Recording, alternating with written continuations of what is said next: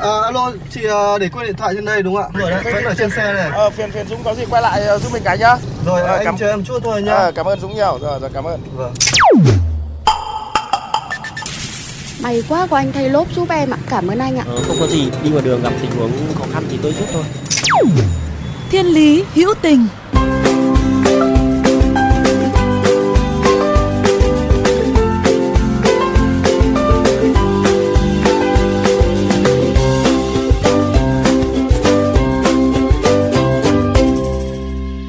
bạn thân mến, Thiên lý hữu tình là một chuyên mục nhỏ với những câu chuyện lượm lặt đâu đó trên những nẻo đường, ghi chép về những con người mang đến xúc cảm về lòng tốt, hay thậm chí chỉ là một suy nghĩ tử tế, thiện lương. Bởi chúng tôi tin rằng hành trình chúng ta đi cần được nâng đỡ bởi điều tốt đẹp. Và biết đâu cảm hứng về lòng tốt lại là sự khởi đầu cho điều tốt đẹp về sau. Chúng tôi bắt đầu hành trình đi tìm và gọi tên cho những câu chuyện hữu tình trên đường thiên lý.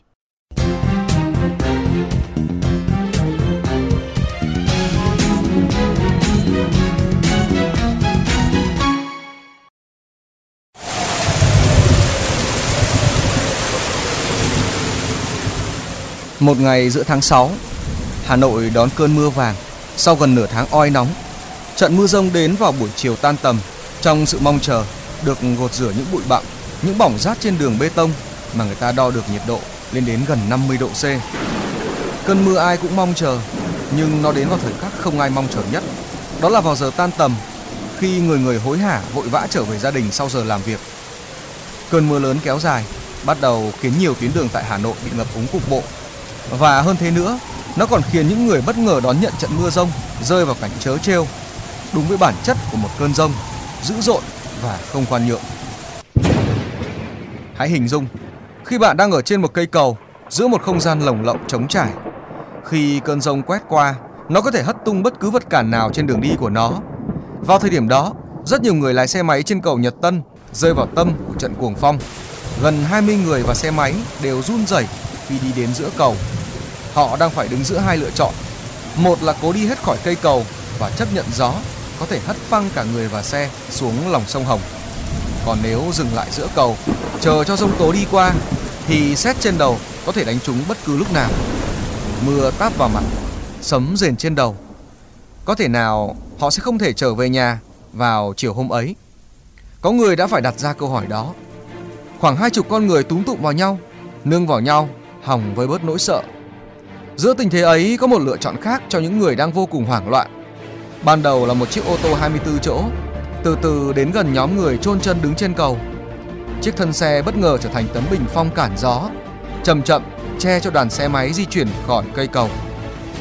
Một chiếc, rồi thêm một vài chiếc ô tô qua đó cũng lại gần để chắn cho dòng xe máy an toàn thoát hiểm.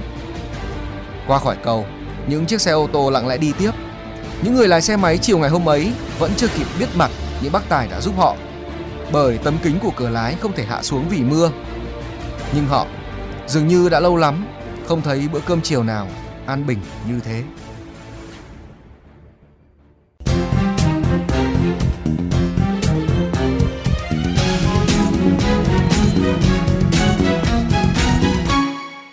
Anh Đặng Anh Tuấn là một trong những người lái xe máy trên cầu Nhật Tân vào buổi chiều rông bão đó.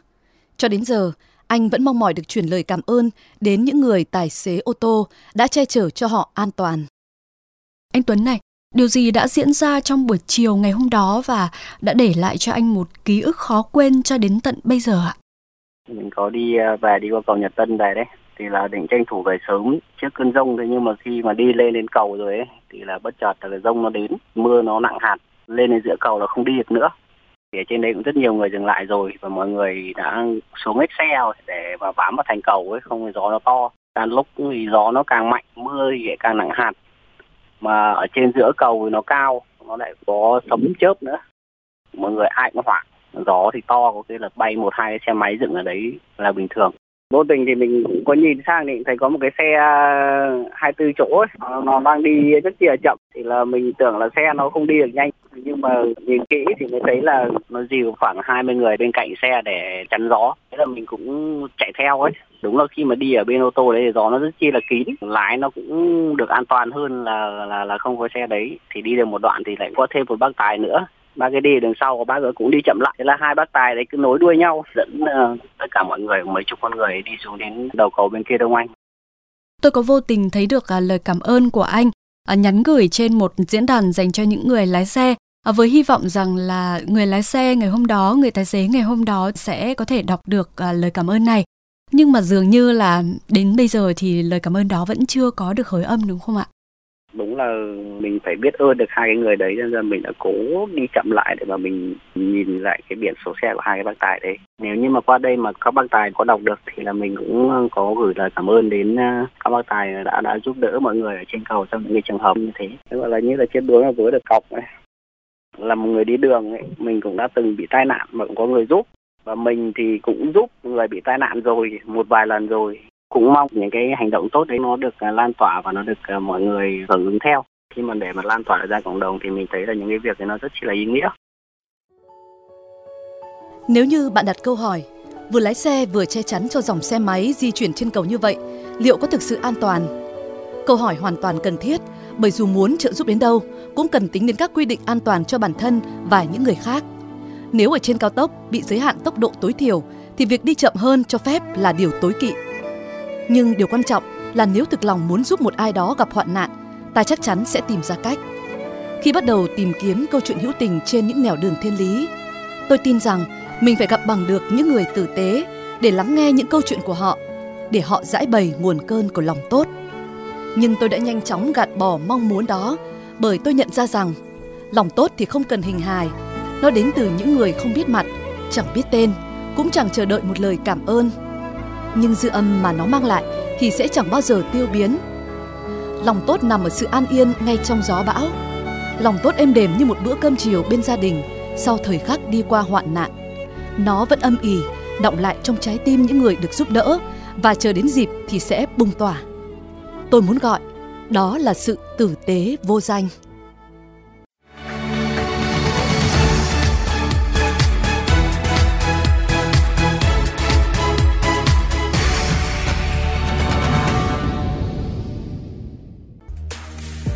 Bạn thân mến, nếu từng có trải nghiệm hoặc chứng kiến những câu chuyện tử tế, thiện lương về tình người, tình yêu cuộc sống trên con đường bạn rong ruổi hàng ngày, hãy cùng chia sẻ với chúng tôi qua fanpage Thiên Lý Hữu Tình hoặc email thiên lý hữu tình a gmail.com.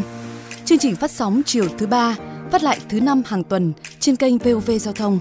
Để nghe thêm hoặc nghe lại chương trình trên các thiết bị di động, thính giả có thể truy cập website vovgiao thông.vn hoặc các ứng dụng Spotify, Apple Podcast trên hệ điều hành iOS, Google Podcast trên hệ điều hành Android và sau đó gõ từ khóa VOVGT VOV Giao thông, hoặc gõ tên các chương trình. Xin cảm ơn quý vị và các bạn đã đồng hành cùng chương trình. Sống trong đời cần có một tấm lòng để theo gió cuốn đi. Biết bao người chờ mãi một mái nhà để lại xây niềm tin